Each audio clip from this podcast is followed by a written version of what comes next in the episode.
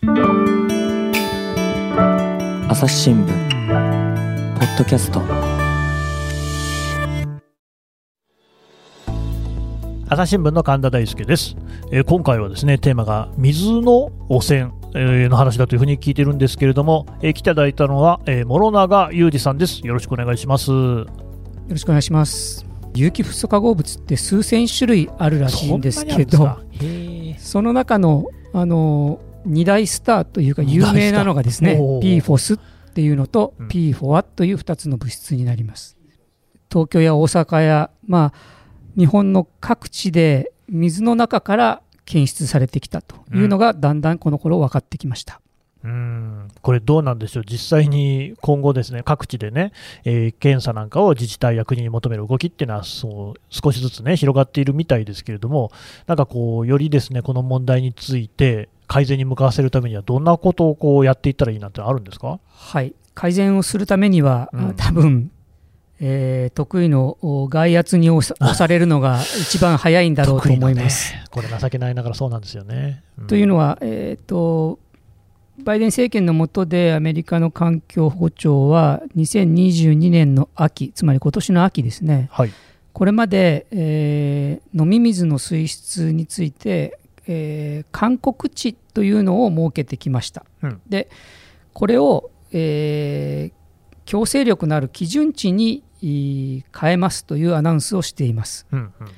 でその値が1リットルあたり70、70ナノグラムというんですが、うん70という数値でした。うんでこの数値があー本当に妥当なのかどうかっていう、えー検討がされていて、えー一部のアメリカの政府機関の中では、まあ、20ぐらいが妥当じゃないかというリポートももう出ています。うん。で日本は今50ナノグラムというのが、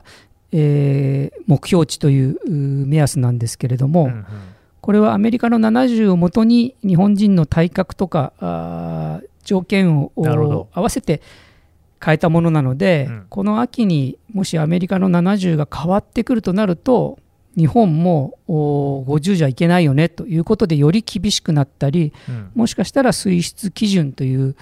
守らなきゃいけない義務を課されるような値になってくるかもしれません。うーん。そのだから、まあ勧告値っていうのから基準値っていうものになると、それは義務になるから、はい。ちゃんとそれ、あの数値以下にしなきゃいけませんよと、はい、20だったら20以下にしなきゃいけませんよっていうことになってくると、そうすると、その健康への被害っていうのも、ましにはなってくるってことでいいんですか？もう少しきちんとそこで、うんえー健康影響を調べなきゃいけないというところにベクトルが向かうんじゃないかなとあそういうことです、ね。ふうには思期待したいと思います。だそこがまだ全然足りてないというか、やってないわけですもんね。そうですね、だから健康影響、つまり血液検査とかあーバイオモニタリングというんですけど、体の中を調べるというところは、体制自体が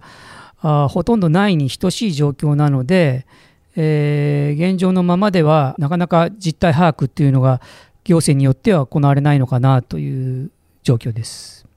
どうなんでしょう、これ、まあね、別にその私もいくらかはですねお役人の取材をしたこともあって、まあ、それぞれ優秀な方だと思うんですが、今のところの PFOS、P4 の問題に関しては、ですね一向腰が重いように見えるんですが、えー、役行政はこれ、今後改善しそうですか、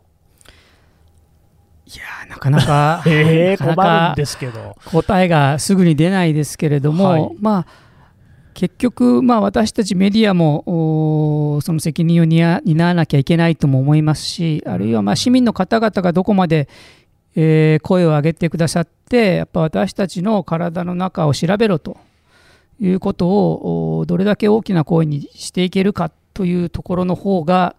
えー行政内部で変わっていくよりは、うん。ね。いくらか期待できるのかなと思ってそういう意味での外圧も必要ですよね。はい。え諸永さんはでも、そもそもなんでこの取材しようと思ったんですか？そうですよね、科学もわからないのに、そうです物理は100点満点中7点でしたから自慢じゃないですけど、ええ。僕は勝ちですね。あのたまたまあの沖縄の取材をしたことがありまして、うんうん。えーそれは今ちょうどえー NHK で、えー連続テレビ小説朝やっていますけれども、うんあれの舞台になったやんばるという沖縄本島の北部を取材してたんですね。ちむどんどんだ。ちむどんどんですね、そこで、えー環境問題をやってる NPO の方がいて、えーその時は、えーあそこ今世界遺産になりましたけれども、えー世界遺産になるにあたって隣に米軍の訓練場があるのはどうかということで生態系をいろいろ調べていたとうん。いうような話を書いたんですが、うん。その帰り道に、えー突然 PFOS って知ってると言われまして。誰にどうして言われたんですか？あの環境 NPO をやってる川村正美さんっていう方が、はあのー環境問題関心あるんだったら PFOS 知ってるって言うから一体それは何ですかと。あ知らないですよね。そしたらまず英文字で、え4文字だというところから始まってですね、実は沖縄では米軍基地が汚染源になってこんな問題になってるんですよとうんいうふうに聞いたもので、米軍基地でそれだけ問題になっていて、しかもアメリカ本土ではすでに400以上のお基地関連施設の周りでの汚染が確認されていると、うん。そうとも聞いたので、それであれば、横田基地で、えー周辺でも同じようなことがあるんではないかと、しかも私も多摩の三鷹というところの出身なので、あそうなんですか。はいえー水の豊かなところですから、うんうん地下水が汚れているっていうことがありえるのかもしれないと思って調べ始めました。嫌ですね、なんかジブリの森のね、あの三鷹ですからね、そのトトロの舞台が PFOS で侵されてたみたいな、すごい嫌ですけれども、そうですね。はい、で、調べ始めたと。はい。でもこれ、調べるったってどうやって調べるんですか？えー てどこにもないんですよね、データが。取っかかりがありませんよね、これ。そうなんですよ。あのどこにもなくて、うんまずはあー Google 先生に教えを請うてですね、はえー有機フッ素化合物っていうのを叩いて、あうん東京というので叩くと、うんまあ、東京都のお環境科学研究所という観光行政の、まあ、シンクタンクのようなところが長く調べてきたとその研究論文がいくつか見つかって、まあ、そこからあー足がかりにえー調べていったという感じです。その論文があるんですか？そうですね。実は2000年の、ね、2000年代の初めにうん。た多摩川からあ高濃度で見つかったよとかですね、え多摩川はある地点を境に濃度がすごく変わってたからここにい注ぎ込んでくるところが汚れているに違いないとかですね、ーうん。じゃあその注ぎ込んでくるところをお遡っていったらどこに行くだろうとかですね。さまざ、まな調査はされていたということが分かりました。えっ、と、それがだからもうおよそ20年前とかの話ですか？そうで。すね。えもう知ってんじゃないですか？知ってるんですよ。だけど、お水質管理のお項目になってないので、うんあの行政としてはあー状況をお観察していますと。まあ、それをね、管理を判断するのが行政だと思いますが、で、その論文が出てきて、諸永さん、どうしたんですか？まあ、それを見て、うんまあ、その多摩地区での汚染は確実にあるということが分かったので、はい。えー地下水の汚染ということはそれが飲まれていたら水道水を通じて体内に入ってくるとまた大変なことだなとそうですよ。思って、えー地下水は飲まれてますかと水道局に聞きました。あ東京都の水道局に聞いた。はいはい。そしたらですね、えー、と全体の2、3%ですかねというふうに言われたので、うん。あもうこれでこの取材も終わりかなと、うん。環境健康への影響がなければまあいいかなと思ったんですが、まあま改めてえーネットで調べてみるあと、うんどうもお国立とか府中とか国分寺とかさまざまなところで地下水が水道水としての利用されてきたということが書かれていたので、改めて聞いたらばですね、うんうんちょっと答えが変わりました。おえー、と多摩地区で言えばあー20%ぐらいは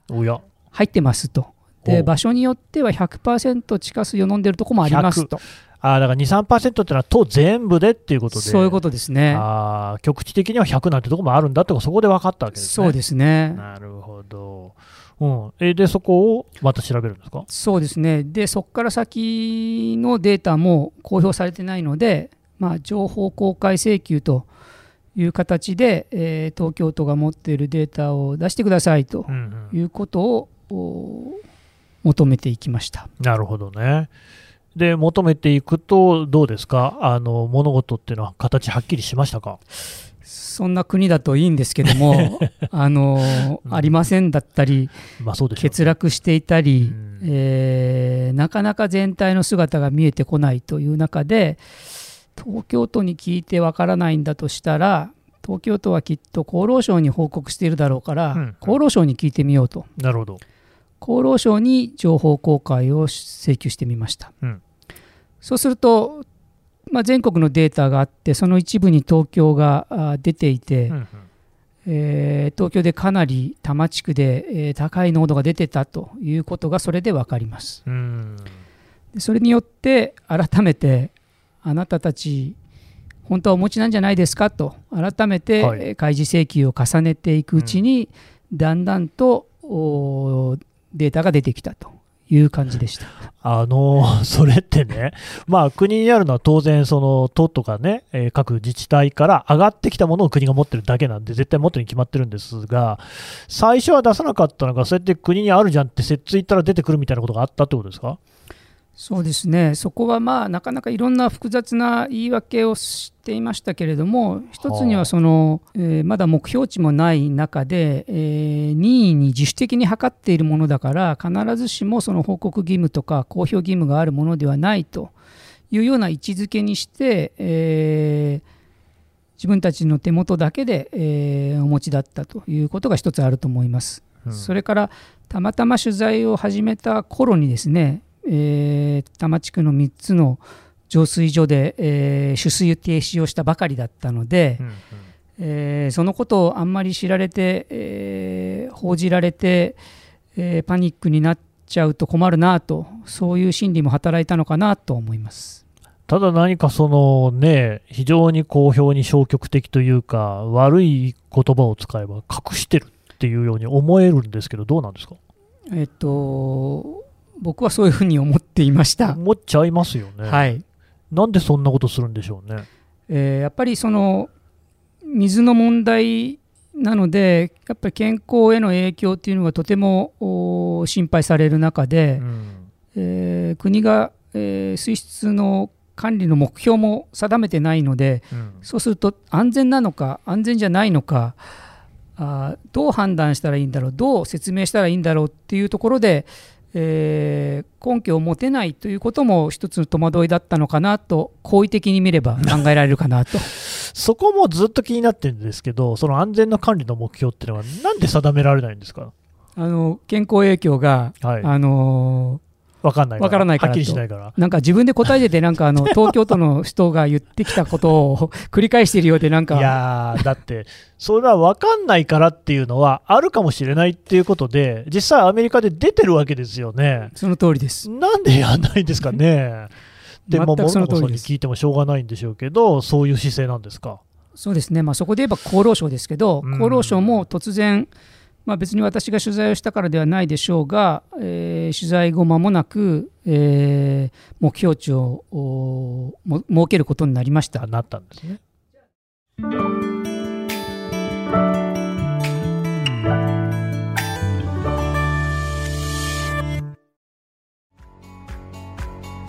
私は朝日新聞歩きき人工音声が伝える速報ニュースのポッドキャストです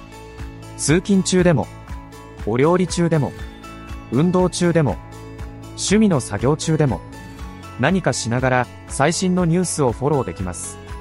あなたの知りたいニュースどこででも朝日新聞歩ききたった数分で今日のニュースをまとめ聞き。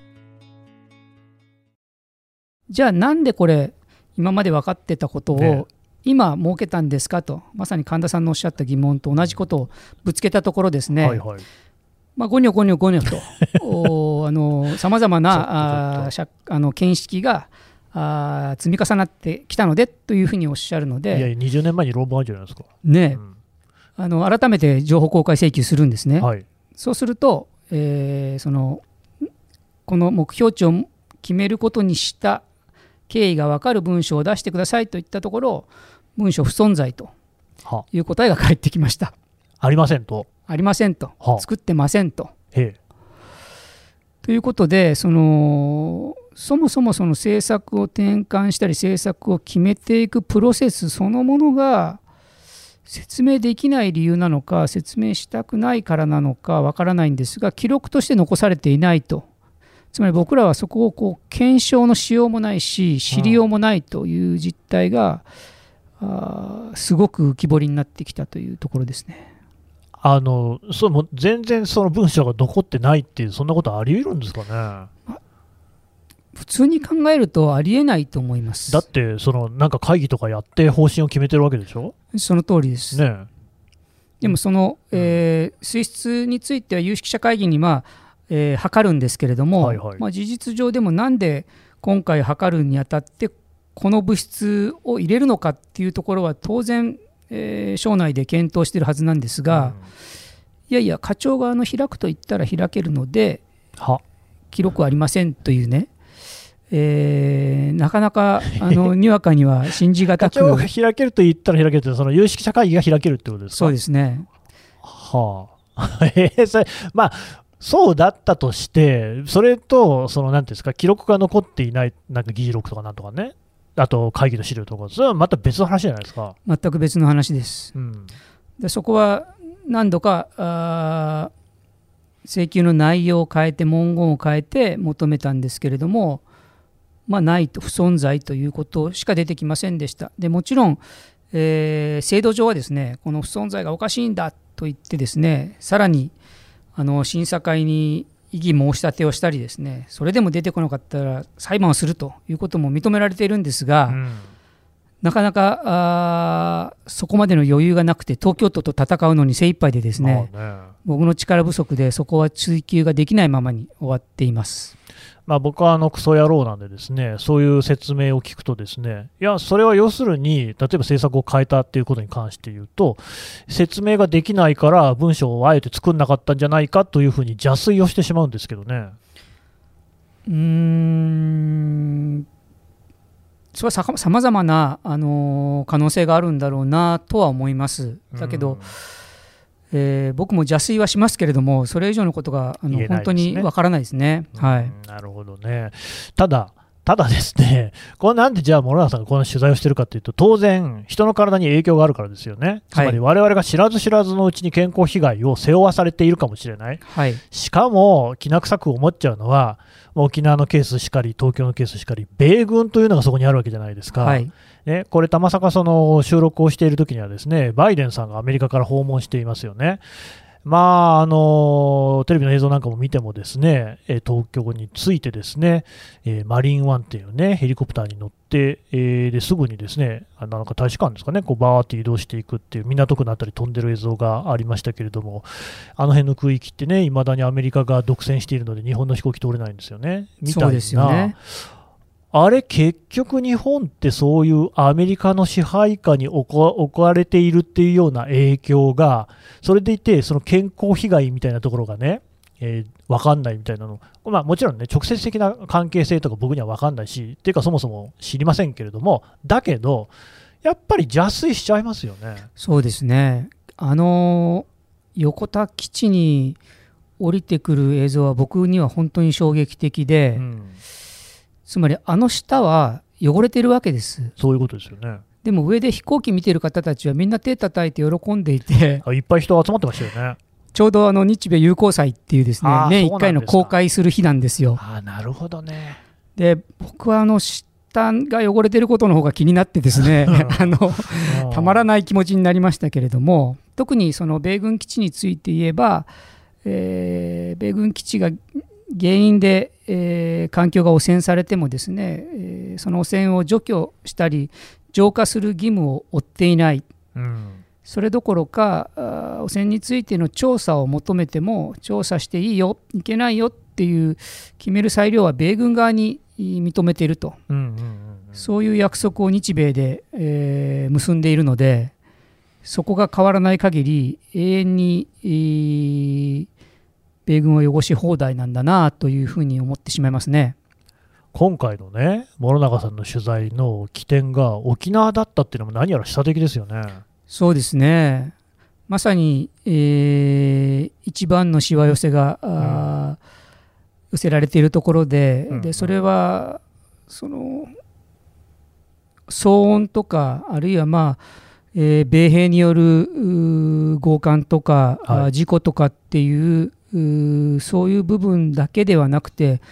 えー水っていう命にとって極めて大切なしかも沖縄は島ですから極めて限られた水まで汚されているっていうのは沖縄の方たちからしたらやっぱり許せないていう思いになるだろうなとは思います。だからまあよく知られている通り、戦後、米軍がですね沖縄で強制的に土地を収容して、そこの上に基地を作っているっていうこう現実があるわけで、でそこでしかもその PFOS、PFOA みたいなものが垂れ流されることによって水質が汚染されている可能性があって、なおかつそれを飲んでいる人がいるんだけれども、その健康被害は調査されない、えーなんだか知らないけれども、ですね厚労省にしてもこう日本政府、あるいはこう、ね、東京都みたいな自治体にしても、及び腰に見えるっていうのは、どうも連関している感じがししてならないですね。そうですね。特にあの基地の問題について言うと今本当に神田さんがおっしゃった通りで嘉手納基地の中にその井戸があるんですね、うんでこの井戸は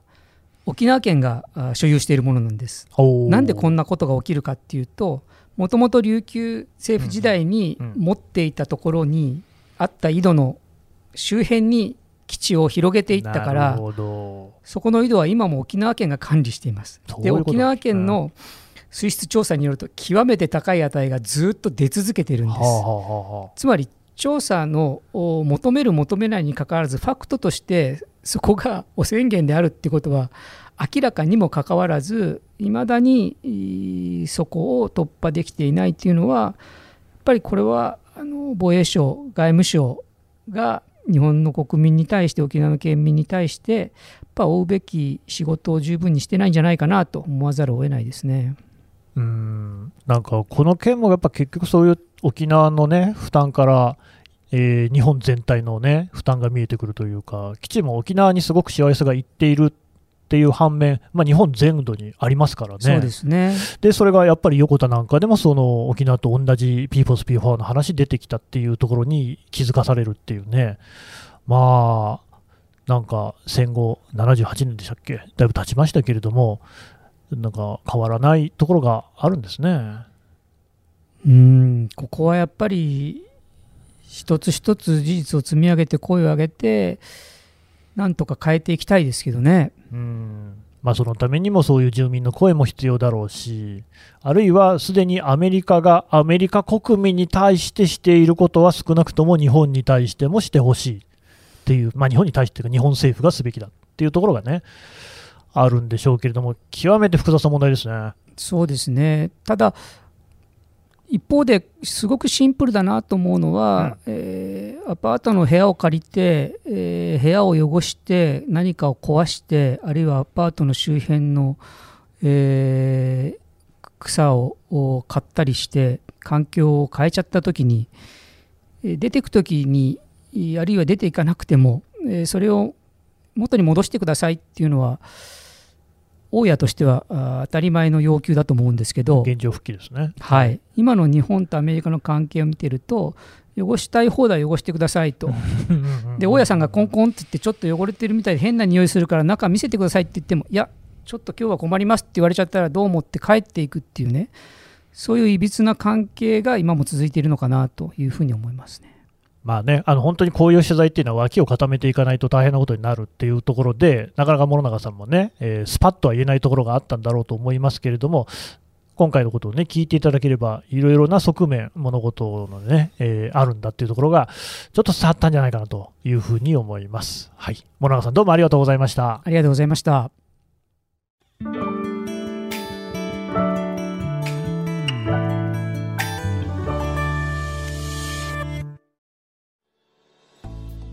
はい、えー、諸永裕二さんのお話を伺ってきました。さてね、諸永さん、今回の件なんですが、本にね、えーかなり詳しくまとまってるそうですね。はい、ありがとうございます。えっ、と、平凡写真書から、えー消された水汚染というタイトルの本を出しました。えー東京都の水の汚染の実態、それから、えー体の中にまで、えー汚染が広がっているという一端、うーあるいは先ほど申し上げた米軍基地の問題など、さまざまな観点からこのお PFOS、P4 の抱える問題を取り上げています。あのもしよろしければお読みいただければありがたいと思います。はい。というわけで物永裕二さんでした。どうもありがとうございました。ありがとうございましたえー、朝日新聞ポッドキャスト最後まで聞いてくださいましてどうもありがとうございました。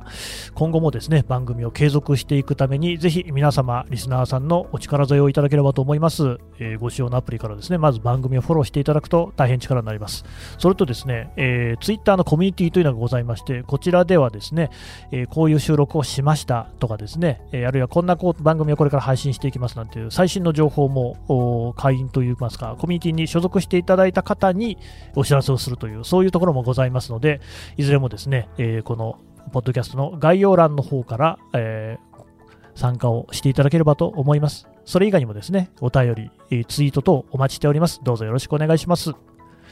朝日新聞ポッドキャスト、朝日新聞の神田大輔がお送りしました。それではまたお会いしましょう。